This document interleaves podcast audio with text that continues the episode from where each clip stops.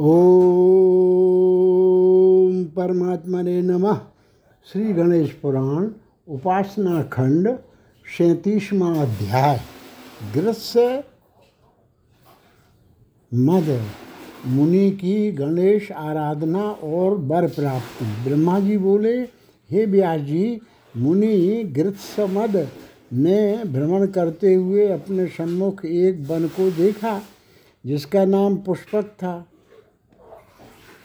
वह वन विविध प्रकार के वृक्षों और लताओं से युक्त तथा प्रचुर पुष्पों से सुशोभित था। वह वन जलयुक्त झरनों और देवताओं एवं श्रेष्ठ मुनियों से सुशोभित था। गृत्समद ने उन मुनियों को नमस्कार किया और उनकी आज्ञा से वहाँ निवास करने लगे।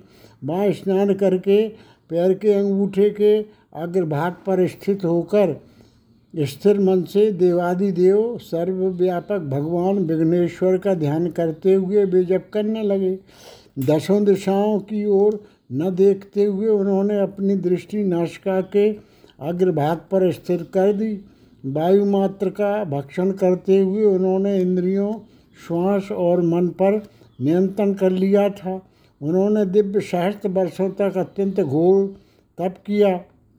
उसके उपरांत जब उन गृत्समद मुनि ने अपने नेत्रों को खोलकर देखा तो उनके नेत्र से उत्पन्न अग्नि देवताओं को भी प्रतप्त करने लगी। तब देवता सशंकित हो गए कि यह किसका पथ, पद प्राप्त करेगा।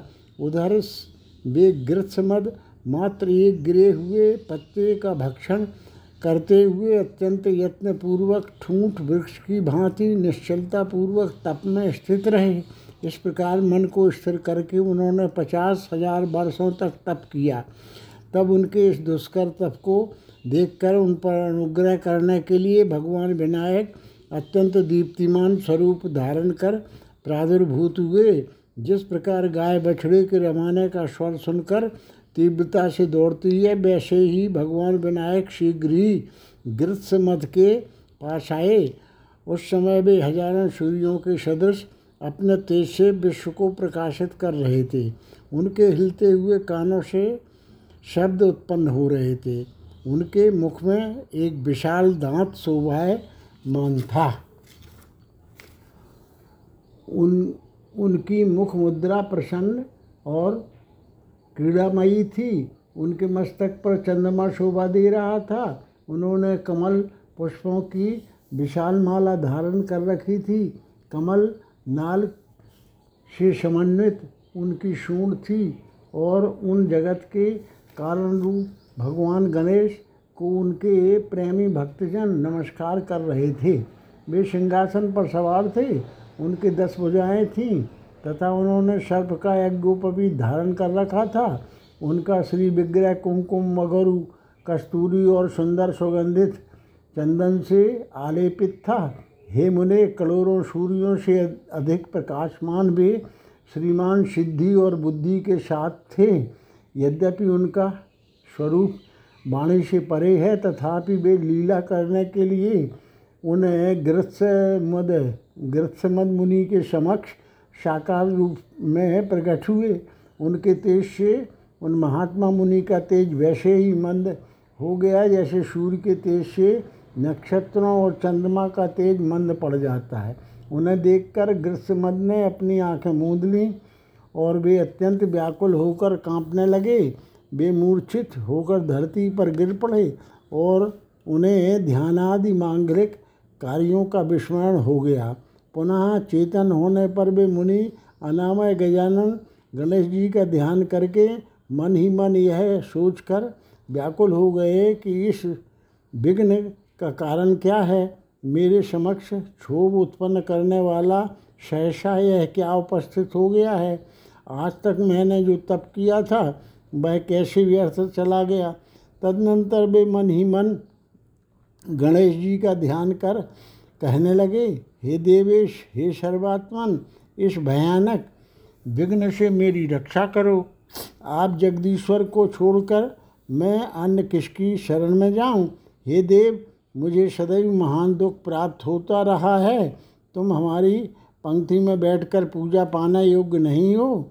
अत्रि की यह बात मेरे मन को सदैव जलाया करती है। ब्रह्मा जी कहते हैं, हे व्यास जी गृहस्थ मत के इस प्रकार के वचन सुनकर उन विघ्न विनायक गणेश जी ने कहा। गणेश जी बोले, हे मुनि श्रेष्ठ तुम पर अनुग्रह करने के लिए उपस्थित हुए मुझे गणों का स्वामी गणेश जानो, चिरकाल तक नियम में स्थित रहने वाले शनकादि मुनियों के लिए भी मैं अप्राप्त हूँ। भय का त्याग कर, करके तुम्हारी जो मनोकामना हो, वह मुझसे कहो। एक अंगूठे पर खड़े रहकर तुम्हारे द्वारा की गई निरंतर तपस्या से मैं बहुत प्रसन्न हुआ हूँ। ब्रह्मा जी कहते हैं, देवादि देव गणेश जी के ऐसे सुंदर वचन सुनकर मुनि गित मद ने उन्हें दंडवत प्रणाम किया। उनका हृदय आनंद से भर गया। आँखों से आँसू बहाते हुए वे हर्षपूर्वक नृत्य करने लगे और उन वरदाता विनायक से परम प्रेम पूर्वक बोले, गृहस्थ मत बोले, आज मेरा जन्म, तप और निगह नियम सब सब सफल हो गए। जो मुझे चिदानंद घन अखंड आनंद रूप वेद शास्त्रों से भी अगोचर, निराकार ब्रह्म का साक्षात दर्शन हो गया। हे विभो, अब मैं किस वस्तु के लिए प्रार्थना करूँ? फिर भी आपने आज्ञा दी है। तो हे गजानन, मैं आपसे एक प्रार्थना करता हूँ। हे महाभाग, चौरासी लाख योनियों में मनुष्योनि श्रेष्ठ कही गई है।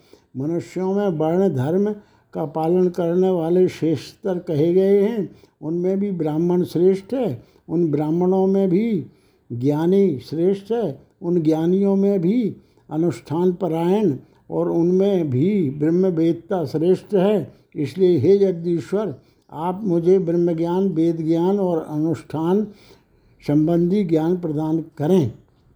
साथ ही अपनी सतत स्मृति और अपनी सुदृढ़ भक्ति प्रदान करें।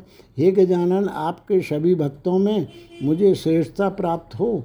हे कल्याण कर मैं एक अन्य वर की भी याचना करता हूँ, उसे मुझे प्रदान करें। मैं आपकी भक्ति का एकमात्र निवास बन जाऊँ। मुझमें त्रैलोक को आकर्षित करने की क्षमता हो। मैं तीनों लोकों में विख्यात और देवताओं एवं मनुष्यों से नमस्कृत हो जाऊँ। हे विघ्नराज, हे अखिलार्थकृत, हे सुरेश्वर, यदि आप मुझ पर प्रसन्न हैं तो यह पुष्प का वन आपके नाम से प्रख्यात हो जाए। आप यहाँ स्थित होकर भक्तों की कामनाओं को नित्य पूरा करें। हे गजानन, यह पुष्क, पुष्पकपुर सभी दिशाओं में विशेष रूप से गणेशपुर इस नाम से प्रसिद्ध हो जाए। ब्रह्मा जी कहते हैं, मुनि गृहमत की इस बात को सुनकर गजानन गणेश जी ने कहा, गणेश जी बोले, हे महाओ, बाहो, तुम्हें साधुवाद है? हे मुनि श्रेष्ठ, मेरे प्रसन्न होने पर भक्तों को तीनों लोकों में कुछ भी दुर्लभ नहीं है। हे विप्र, तुम्हारे द्वारा जो भी प्रार्थना की गई है, वह सब कुछ पूरी होगी। विप्रत तो दुर्लभतर है। प्रसन्न होकर यह मैंने तुमसे प्रदान कर दिया। हे मुने, क्योंकि तुमने गणानांतवा इस वैदिक मंत्र का जप किया है, अतः तुम्हें इसके ऋषि हो गए तुम ब्रह्मादि, त्रिदेवों और इंद्रादि देवताओं तथा वशिष्ठादि मुनियों में भी परम श्रेष्ठता को प्राप्त करके सर्वत्र ख्याति प्राप्त करोगे। जो लोग सभी कार्यों के आरंभ में पहले तुम्हारा और उसके बाद मेरा स्मरण करेंगे उनको कार्यों में सिद्धि प्राप्त होगी। मंत्र के देवता, ऋषि और छंद के ज्ञान के बिना किए गए जपादि कर्म निष्फल होते हैं। तुम्हारा पुत्र बलवान और सभी देवताओं के लिए अत्यंत भयंकर होगा। वह तीनों लोकों में महान ख्याति अर्जित करेगा। भगवान रुद्र के अतिरिक्त वह संपूर्ण देवताओं के लिए अजय होगा। वह मेरा भक्त होगा। उसके प्राण मुझमें स्थित होंगे। उसकी ही मुझमें निष्ठा होगी और वह मेरे ही परायण होगा। हे विप्र, यह नगर सतयुग में पुष्पकपुर नाम से त्रेता युग में मणिपुर नाम से, द्वापर युग में भानकपुर नाम से और कलयुग में भद्रकपुर नाम से संसार में विख्यात होगा। यहाँ स्नान और दान करने से मनुष्य सभी कामनाओं को प्राप्त करेगा। ब्रह्मा जी कहते हैं, हे व्यास जी, गृहस्थ मत को इस प्रकार से वर देकर सर्वव्यापक गणेश जी वहीं अंतर ध्यान हो गए। उनके अंतर्हित हो जाने पर मुनि ने वहाँ गणेश जी की मूर्ति की स्थापना की तथा उनका सुंदर मंदिर बनवाया। उन्होंने उस मूर्ति को बर, बरद विनायक इस नाम से स्थापना की। गणेश जी की कृपा से वहाँ सिद्धियों का शाश्वत अवस्थान हुआ। यहाँ सभी की कामनाएँ पुष्ट होती हैं, इसलिए इस क्षेत्र को पुष्पक क्षेत्र कहा जाता है। मुनि गृत्समद ने उस मूर्ति का भक्ति भाव पूर्वक पूजन किया। हे मुनिंद्र, श्री विघ्नराज गणेश जी द्वारा वरदान प्रदान करने का वर्णन करने वाली इस कथा का जो श्रवण करता है, वह समस्त कामनाओं की प्राप्ति करता है और उसे संसार सागर से पार करने वाली दृढ़ गणेश भक्ति की प्राप्ति होती है। इस प्रकार गणेश पुराण के अंतर्गत उपासना खंड में वरदाख्यान नामक सैंतीसवां अध्याय पूर्ण हुआ। अड़तीसवां अध्याय। गृत्समत की छींक से एक बालक का जन्म, उसके द्वारा गणेशाराधन। गणेश जी का प्रसन्न होकर त्रैलोक, विजय का वरदान और तीन पुर प्रदान करना। व्यास जी बोले, हे सुरेश्वर हे कमल, जन्मा। ब्रह्मा जी, उसके बाद गृत्समद ने क्या किया? वह सब मुझ श्रद्धालु को प्रसन्नता पूर्वक बतलाइए।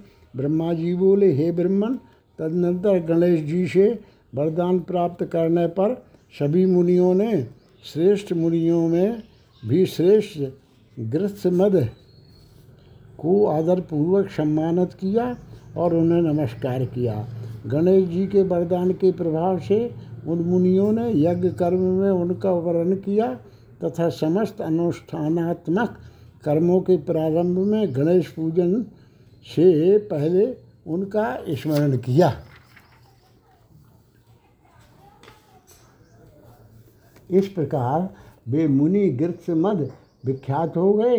वे गणनाय गणेश जी के मंत्र का सुस्थिर मन से जप करते हुए उनमें परम भक्ति करने लगे।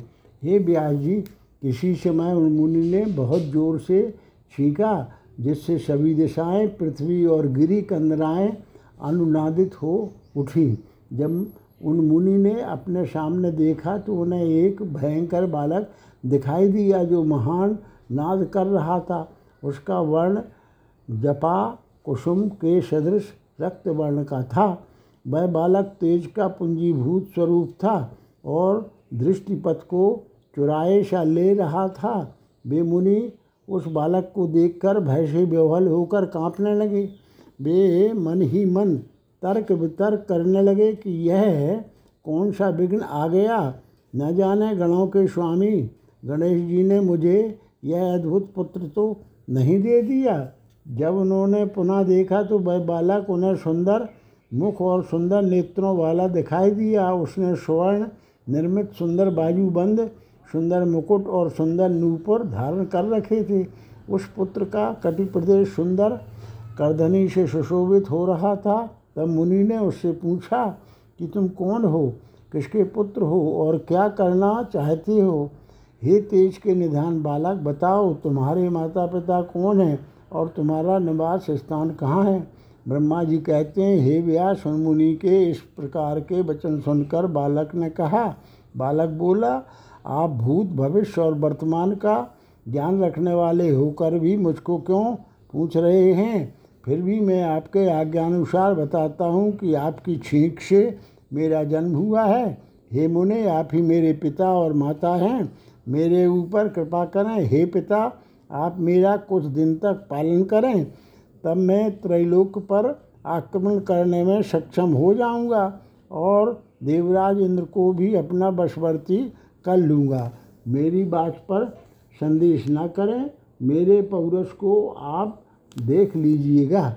ब्रह्मा जी कहते हैं, हे व्यास, उस बालक का इस प्रकार का वचन सुनकर भय और हर्ष से युक्त मुनि गृत्समद ने इसने सिक्त वाणी में कहा, यदि यह जन्म लेते ही त्रैलोक का अतिक्रमण करने में सक्षम है तो मैं अपने इस पुत्र को अपना मंत्र, जिसका मैं जब करता हूँ, प्रदान करूँगा, जिससे जगत के स्वामी विनायक देव प्रसन्न होकर इसको मनो, इसकी ही मनोकामना पूर्ण करेंगे और मेरी भी कीर्ति का विस्तार होगा।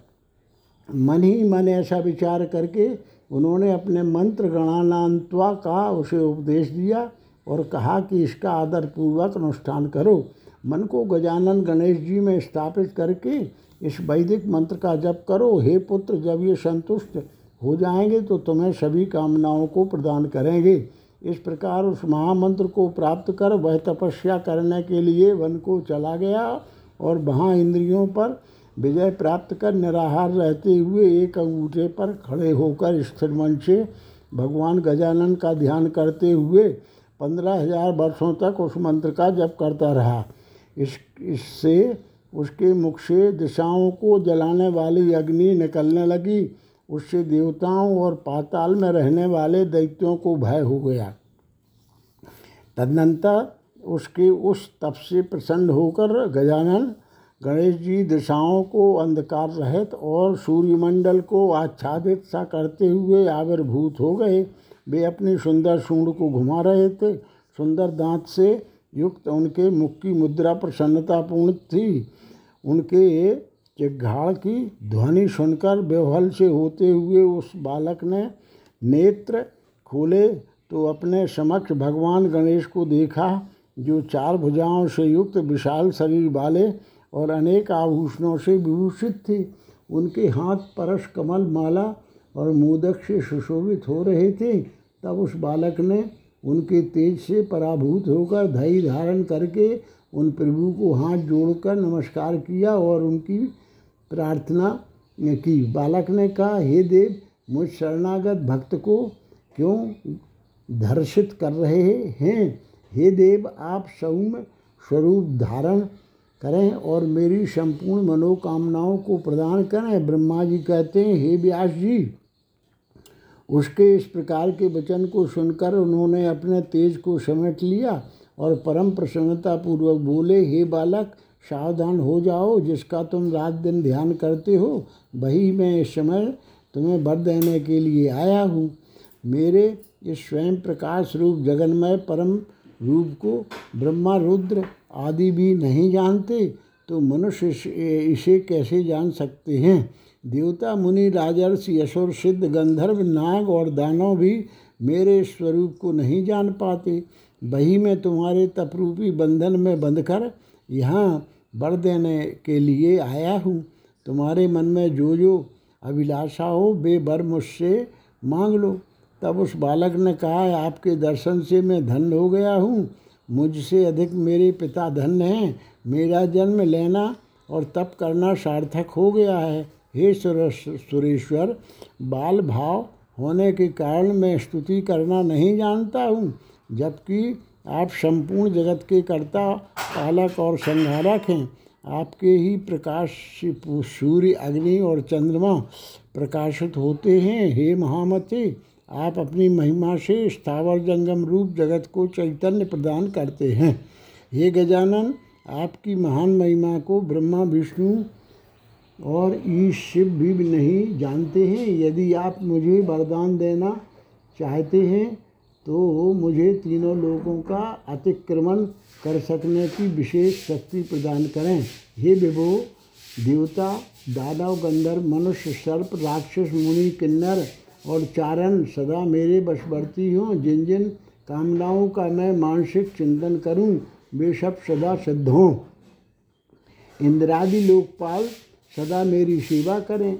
आप, यह लोक में अनेक प्रकार के भोग और अंत में मुझे मोक्ष प्रदान करें। आपसे एक अन्य वर की भी मैं याचना करता हूँ। इस पुर में जहाँ मैंने उग्र तपस्या की थी, वह आपकी आज्ञा से गणेशपुर इस नाम से विख्यात हो जाए और लोगों को मनोवांछित फल देने वाला हो। गणेश जी बोले, तुम तीनों लोगों का अतिक्रमण करोगे, तुम्हें सबसे अभय होगा। सभी तुम्हारे सदा बसवर्ती होंगे। मैं तुम्हें लोहे, सोने और चांदी के तीन पुर देता हूँ।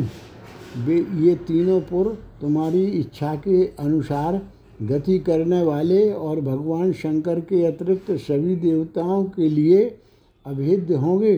संसार में त्रिपुर नाम से तुम्हारी प्रसिद्धि होगी। जब भगवान शिव एक ही बाण से तुम्हारे तीनों पुरों को भेद देंगे, तभी तुम्हें मोक्ष की प्राप्ति हो जाएगी। इस विषय में किसी प्रकार का विचार करने की आवश्यकता नहीं है। मेरी कृपा से तुम्हें अन्य सभी वांछित प्राप्त होंगे। ब्रह्मा जी कहते हैं, हे व्यास जी, इस प्रकार उसको वरदान देकर वे सर्वव्यापक देव गणेश वहीं अंतर्ध्यान हो गए। उनके वियोग से त्रिपुरासुर विषाद ग्रस्त हो गया। साथ ही उसे मनोवांछित वरों की प्राप्ति से अत्यंत हर्ष भी हुआ। तब वह बलपूर्वक त्रैलोक विजय में संलग्न हो गया। इस प्रकार श्री गणेश पुराण के अंतर्गत उपासना खंड में वर प्रदान नामक अड़तीसवां अध्याय पूर्ण हुआ।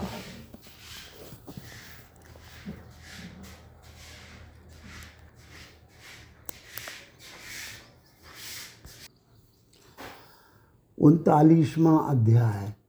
त्रिपुरासुर का इंद्र पर आक्रमण कर अमरावतीपुरी पर अधिकार कर लेना। व्यास जी बोले, हे ब्रह्मन गणेश जी से वरदान प्राप्त करने के बाद वर प्राप्ति के अहंकार से भरे त्रिपुरासुर ने क्या किया? उसे आप बिना कुछ शेष रखे बताइए। उस विषय में मुझे कौतूहल हो रहा है। ब्रह्मा जी बोले, हे व्यास, तदनंतर उस त्रिपुरासुर ने काश्मीर देश में उत्पन्न होने वाले पत्थर से एक गजानन गणेश जी की मूर्ति का निर्माण कराया और मंत्रविद ब्राह्मणों द्वारा उसकी विधिवत स्थापना कराई।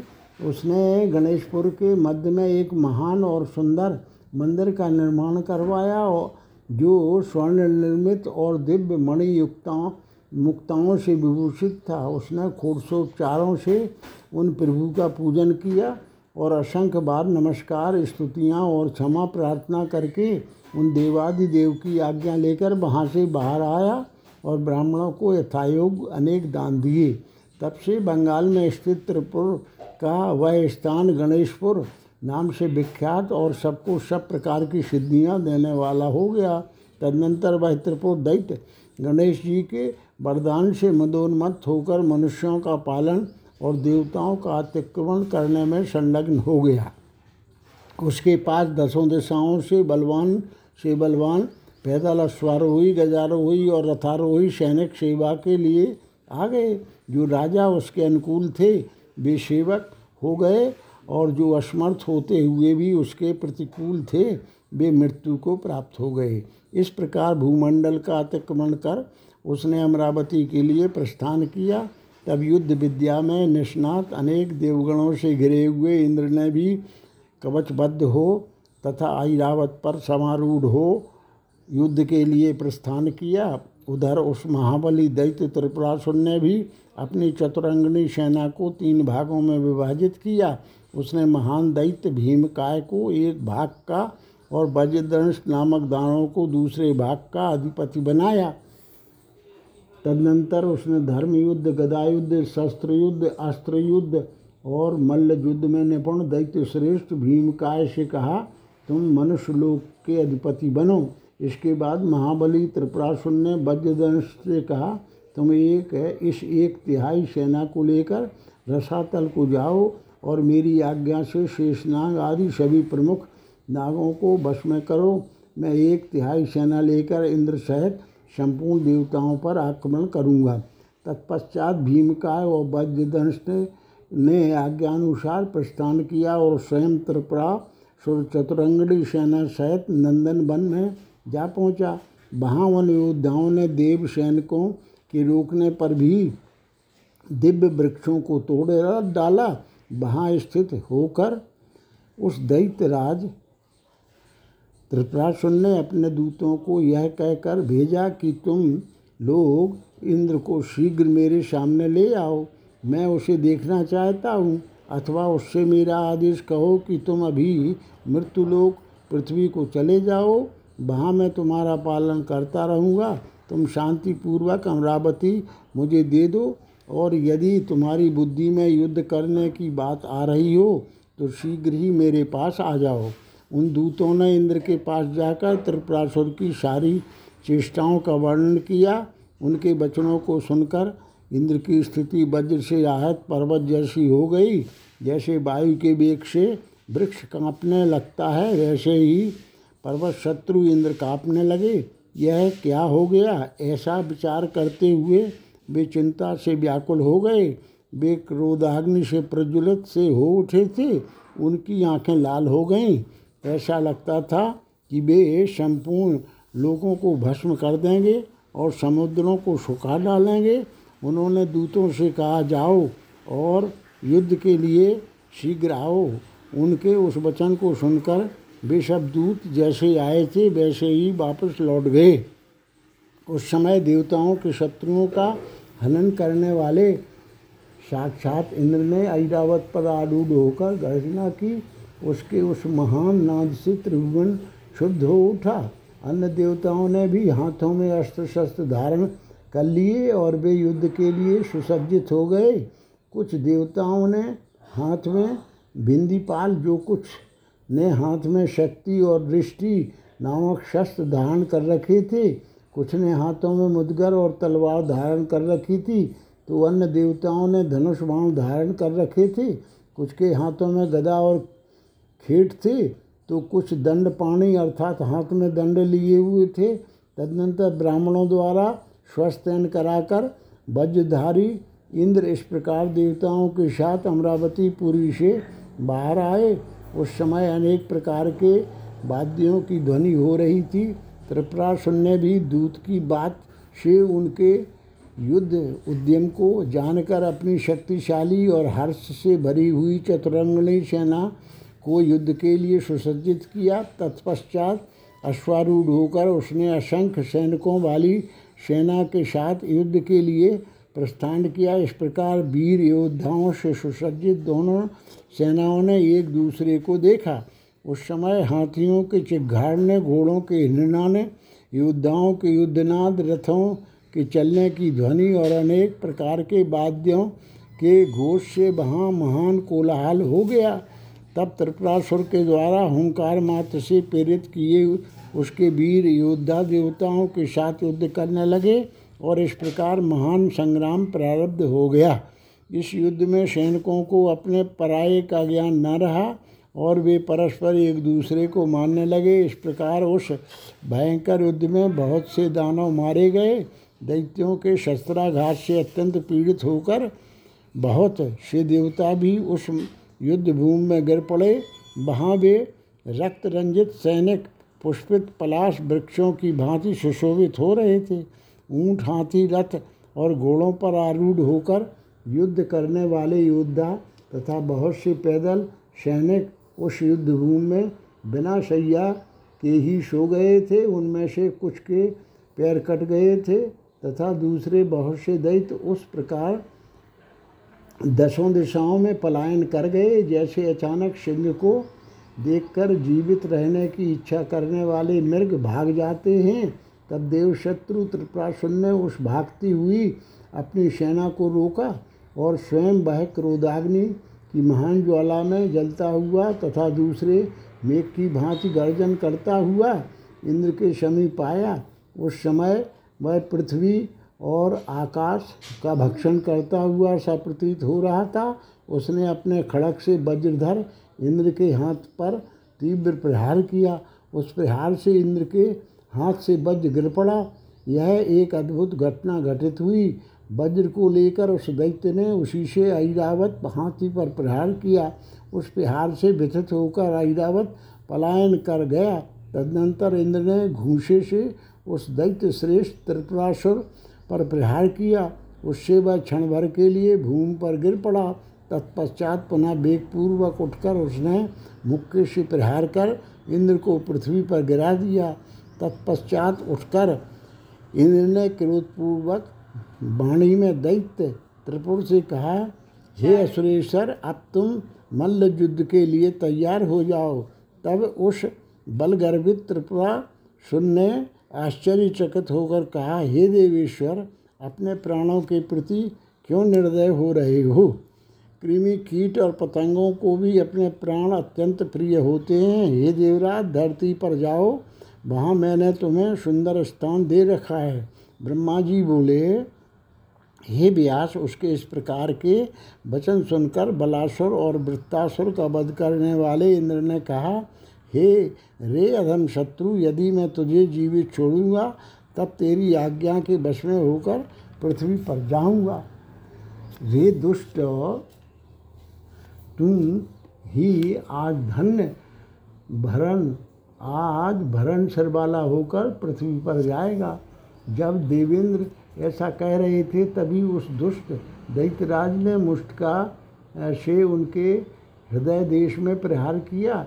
तब उन दोनों में युद्ध होने लगा। एक दूसरे को जीतने की इच्छा रखने वाले उन दोनों का वह युद्ध चाणूर और कृष्ण के युद्ध की भांति था। वे दोनों परस्पर छाती से छाती और हाथ से हाथ पर प्रहार कर रहे थे। वे दोनों घुटनों से घुटने में और जांघों से जांघों में, मस्तक से मस्तक में, कुहनी से कोहनी में, पीठ से पीठ में, पैरों से पैरों में प्रहार कर रहे थे। तभी उस दैत्य त्रिपुर ने इंद्र के दोनों पैरों को पकड़कर और उन्हें बार बार घुमाकर इतनी दूर फेंक दिया कि किसी को उनके विषय में कोई जानकारी ही ही न रही और स्वयं चार दांतों वाले गजराज ऐरावत पर आरूढ़ हो गया। तदनंतर सभी देवगण उस दैत्य त्रिपुरासुर के संन्यास रूपी, संतरास रूपी अग्नि से पीड़ित होकर इंद्र को खोजते हुए हिमालय पर्वत की गुफा में चले गए। हे बेदेव, इंद्र कहाँ गिरे? उन विभु को हम कैसे देखें? ऐसा चिंतन करते और भ्रमण करते हुए उन्होंने उनको देख लिया। तब उस देव देव समूह ने नीचे को मुख किए आते हुए जब इंद्र को प्रणाम किया, कुछ अन्य देवताओं ने उनका आलिंगन किया, कुछ अन्य देवताओं ने उनका पूजन किया और कुछ ने उन पर व्यजन डुलाए। तथा कुछ ने भक्तिपूर्वक उनके पैर दबाए। तदनंतर वे सभी देवता गुप्त रूप से वहीं रहते लगे। उधर वह दैत्य त्रिपुरासुर ऐरावत पर आरूढ़ होकर अमरावतीपुरी को चला गया।